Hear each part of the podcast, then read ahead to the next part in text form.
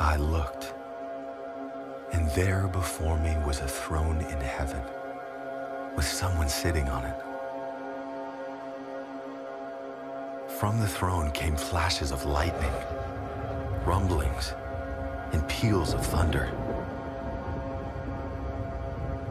Before the throne, there was a sea of glass, like crystal. Then I saw on the right hand of him who sat on the throne a scroll with writing on both sides and sealed with seven seals. And I saw a mighty angel proclaiming in a loud voice, "Who is worthy to break the seals and open the scroll?" But no one in heaven or on earth or under the earth could open the scroll or even look inside it. I wept and wept because no one was found who was worthy to open the scroll. Then one of the elders said to me, "Do not weep. See, the Lion of the tribe of Judah, the Root of David, has triumphed. He is able to open the scroll and its seven seals." Then I saw a lamb, looking as if it had been slain, standing at the center of the throne, encircled by the four living creatures and the elders. He went and took the scroll from the right hand of him who sat on the throne. And when he had taken it, the four living creatures and the twenty-four elders fell down before the Lamb. And they sang a new song, saying, "You are worthy to take the scroll and to open its seals, because you were slain. And with your blood you purchased for God persons from every tribe and language and people and nation. You have made them to be a kingdom of priests for our God, and they will reign on the earth." Then I looked and heard the voice of millions of angels. They encircled the throne and the living creatures and the elders, and they sang in a mighty chorus, "Worthy is the Lamb who was slain, to receive power and wealth and wisdom and strength and honor and glory and praise." And I heard every creature in heaven and on earth and under the earth and in the sea and all that is in them, saying, "To him who sits on the throne and to the Lamb, be praise and honor and glory and power forever and ever."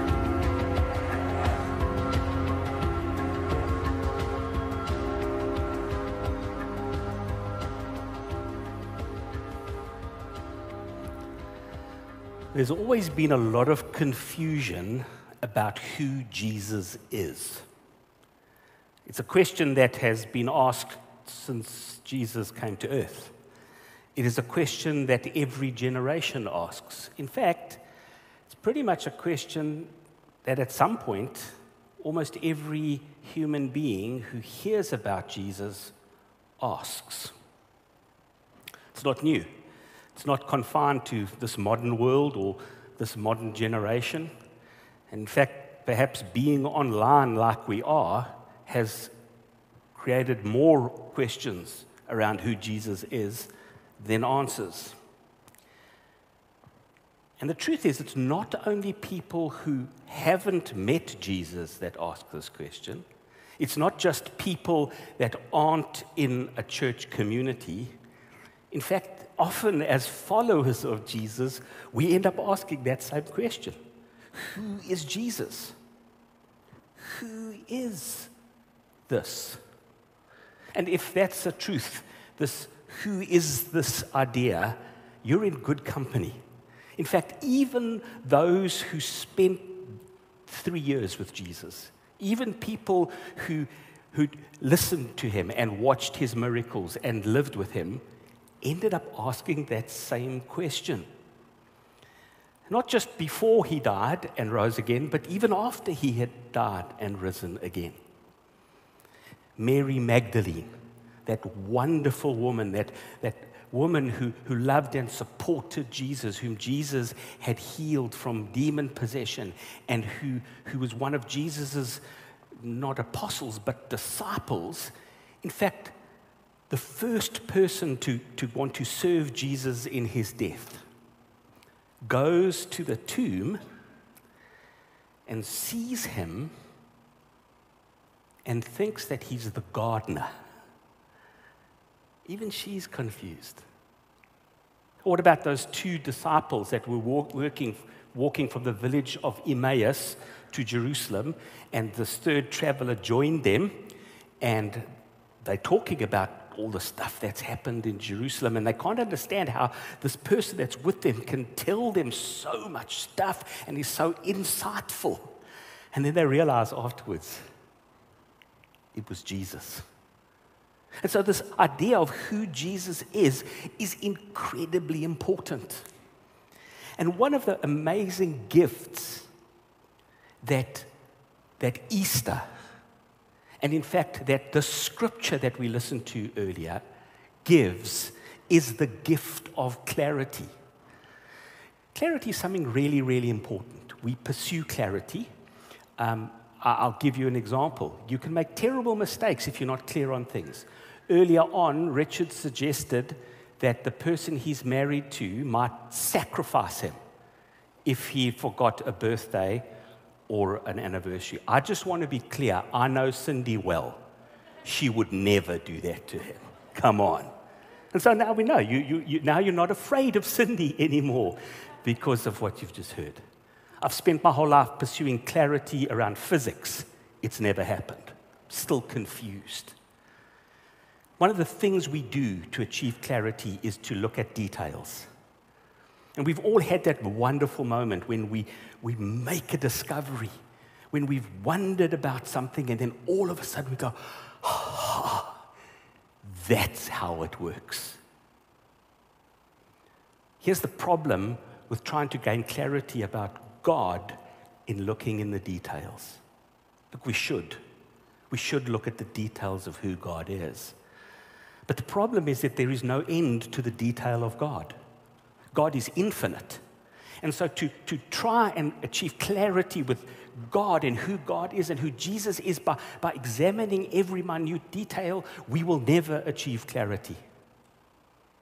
Sometimes we just have to step back and look at the big picture and go, now I understand.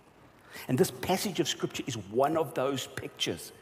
It's, it's a picture painted for us by John the Apostle, who, who, who knew Jesus so intimately, and he's looking to, to the end of all time, and, and he, he wants us to have a picture of who Jesus is. It's desperately important to him. Later on, Jacques will tell us why it's so desperately important. But I'm here this morning to help you discover with clarity who Jesus is. Who is Jesus? Well, we could be here all day if we ask the question, who is Jesus? But I don't want us to be here all day. I just want to pick out a few fundamentally important things about who Jesus is from this passage. The first thing that we see is that Jesus is a sacrificed lamb. Jesus is a sacrificed lamb. He is the one who gave himself for us. He is the one who was willing to die. He was the one who was willing to pay the price that was necessary for the forgiveness of the forgiveness of sins of the whole world. The second beautiful piece of clarity that this passage gives us is this, is that he is the center of everything. If you go back and read the passage, cast your mind back, you will see there's a picture of a throne. And in the center of the throne is Jesus. He is the center, not just of what's happening in heaven in this picture, but the center of everything. the center of all creation, the center of the universe, the center of all life, both visible and invisible. And he's the center of you and of me. He is the place our hearts need to go to at their very core. We also see that Jesus is the one who is to be worshipped. Let's not pretend that there's not a lot of idolatry in the world. And all of us do it, don't we? The things that we, that we say, if I can't have that, I can't be happy. If I'm not like that, that is the most important thing. I will sacrifice other things so I can get that. And this passage makes it so clear that there's only one who's worthy of worship. Whether it be by us human beings, whether it be by heavenly creatures, whether it be by every nation in the world, there's only one who's worthy of worship, and that is Jesus. Here's another thing that this passage tells us that I just love so much. He is the purchaser of people. People struggle with self-worth. If you were like me this morning when you got up, you, you, you decided what to wear, and, and part of that was probably had to do with what are other people going to think of me when I put this thing on? And all of us struggle. And, and you need to know with absolute clarity that you are worth Jesus dying for. This passage tells us that Jesus did what he did so that he could purchase you and me for God. You are worth everything. Second last thing that I want to point out from this passage is that he Jesus is the maker of priests. In other words, you and I have been given a gift by God to go and share this amazing reality with other people. You don't have to have a specialist, some person who wears a purple mask on Easter or, or wears a robe or has a theological qualification, because Jesus makes every single one of us a priest, a sharer of the good news, a taker of who God is out into the world to share him with others. I want you to go away today knowing with absolute clarity that Jesus is the sacrificed lamb. He is the center of everything. He is the one who we should worship. He is the purchaser of people, and he is the maker of priests. But more than any of that, this passage says this, that Jesus is worthy. He is worthy. And I want us to pause, because in a moment we are going to sing a song that I have been waiting since Friday when I heard it for the first time to sing again. And it's a song that tells us about the worthiness of who Jesus is, that there is nothing that we have or can be that isn't there because of who he is and what he has done and the fact that he died and rose again and conquered death. And so I invite you this morning, together with us, to celebrate the one who is worthy. He is worthy. Let's pray. Father, we adore you, and we love you, and we praise you for Easter Sunday morning. You are risen, and you are worthy, and we love you, and we adore you. In Jesus' name, amen. Amen. Hello, everybody, and a happy Easter. So good to see everybody here, and those of you watching from home, thank you so much for tuning in. Um, my father-in-law recommended uh, a Netflix show for me. Now, you know that your father-in-law and you are tight when that starts happening. So it's this, it's this, um, it's this guy who does a bunch of social experiments, and, and one of the experiments he does is we've all played that or done that thing where you, you you guess how many beans are in the jar, right? So he does this thing, and he puts exactly four thousand five hundred ten beans in this jar, and he goes to a couple of hundred people, and he says, "Well, guess." And so so so the, the guess is varied, like like massively. So the, the smallest guess someone thought was like forty or something. There was definitely more than forty. The highest someone guessed was like five thousand beans.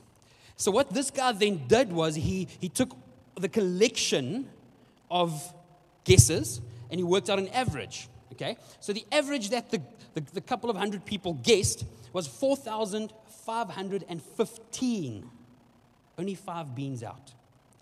And the whole point was how much power there is in the collective wisdom of the group. Powerful stuff. And uh, when you read this passage, there's a bunch of things there that doesn't make sense for me, a bunch of beautiful symbolism. And when you start studying this passage, it feels like that. It feels like everybody's sort of saying something, and you see different meanings throughout. Everybody's giving their thoughts. And I think there's a lot of power, even in that, the collective wisdom of the group of, call them theologians out there, even though they're all so different. But I want to share some of those ideas with you. So, so the question is, what exactly is the scroll? There's a lot of excitement, apparently, about this scroll. I mean, John was weeping at some stage, not, not John the preacher, the guy in the vision, when he wrote the letter, was weeping at some stage, and, and the angels were worshiping, and, and there was a lot of excitement. What is the deal with the scroll? It's interesting to me that they don't give us much information. So what then we need, what we then need to do is assume that the original recipient of the letter had some context, right? So when, when, when they hear the word scroll, they immediately had some sort of understanding as to what the scroll could be. We don't. And this is some of the thoughts that came through in the collective, okay? So at the end of um, the seventh scroll seal being broken and seal being opened in, in Revelation eleven verse fifteen, it says this. It says, "The kingdom of this world has become the kingdom of our Lord and his Messiah, and he will reign forever and ever." So what we see in this passage is that it looks like the scroll could here be a title deed or a deed of ownership to property. By this verse, we see that God is saying, "I own and will reign and rule over the whole universe." I love that. Another one is that this scroll potentially could have been a judgment lien that would have been issued in the form of a scroll when the debtor, which is you and me, is unable to satisfy our debt, which is caused by our sin. So we are the debtor, and our debt can't be satisfied because of our sin. And then this document is authorized that the debtor's assets, in this case would be our souls, be forfeit in judgment. And I think I think this could be why John was weeping. The condition of mankind is that we're sinful, that we forfeited our souls, and he's weeping. And the question is, who then is worthy to open this seal? And I love that John clarified so beautifully who Jesus is. And the first thing he mentioned who Jesus is, that, that Jesus is the Lamb, right? And I want to read that for you real quick. It's in Revelation five, verse five and verse six. It says this. "Then one of the elders said to me, 'Do not weep. See, the Lion of the tribe of Judah, the Root of David, has triumphed. He is able to open the scroll and its seven seals.' Then I saw a lamb." Remember, John just spoke about the lamb. "Then I saw a lamb, looking as if it had been slain, standing at the center of the throne, encircled by the four living creatures and the elders. The lamb had seven horns and seven eyes, which are the seven spirits of God sent out into all the world." So we see Jesus being described as two pictures, a lamb and a lion. So which one is he? Jesus is both the lamb and the lion. The lion stands for Christ resurrected, and the lamb for Christ's sacrifice. He endured death as a lamb, and then he devoured it like a lion. When Scripture describes Christ as a lamb, what it is saying is that every single one of us are flawed.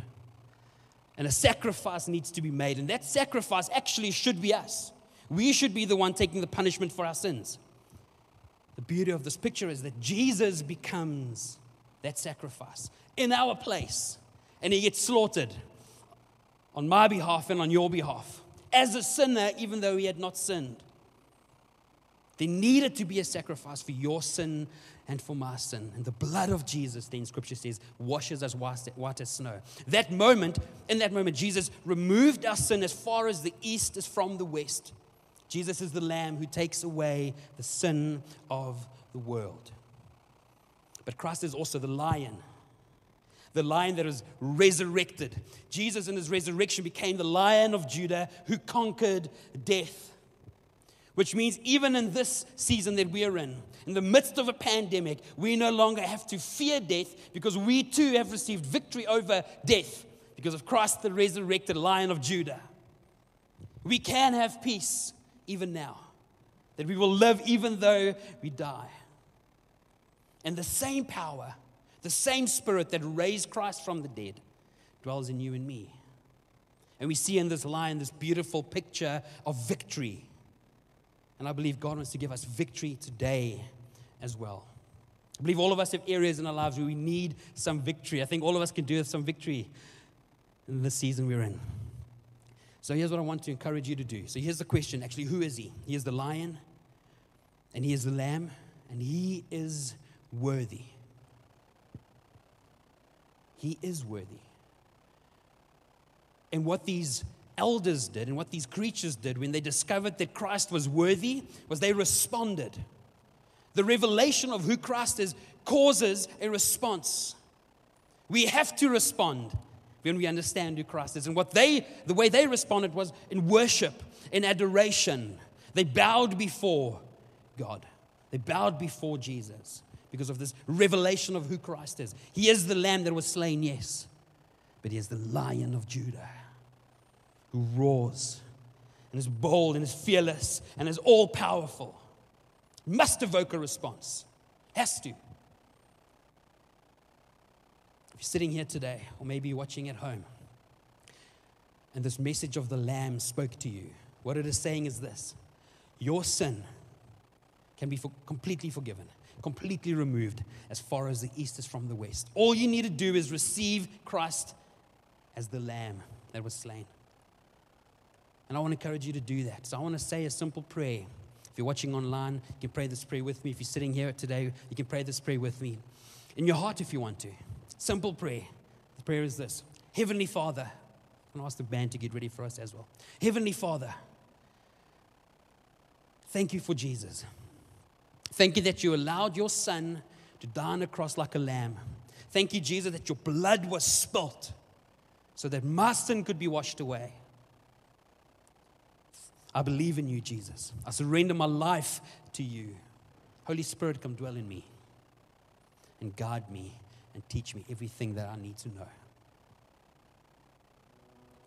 And if you're a believer already, I want you just for a moment to consider and remember all the things Christ has saved you from. For many of us, we've been Christians for a very long time and, and we've forgotten our previous life, and that's okay. I think that's good, actually. But even as believers now, we have these things that we mess up, even daily. And I want you to consider what Christ has saved you from.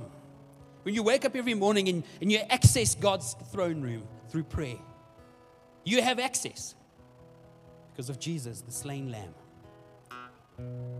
And as you become aware of what Christ has saved you from, it should evoke in you a powerful emotion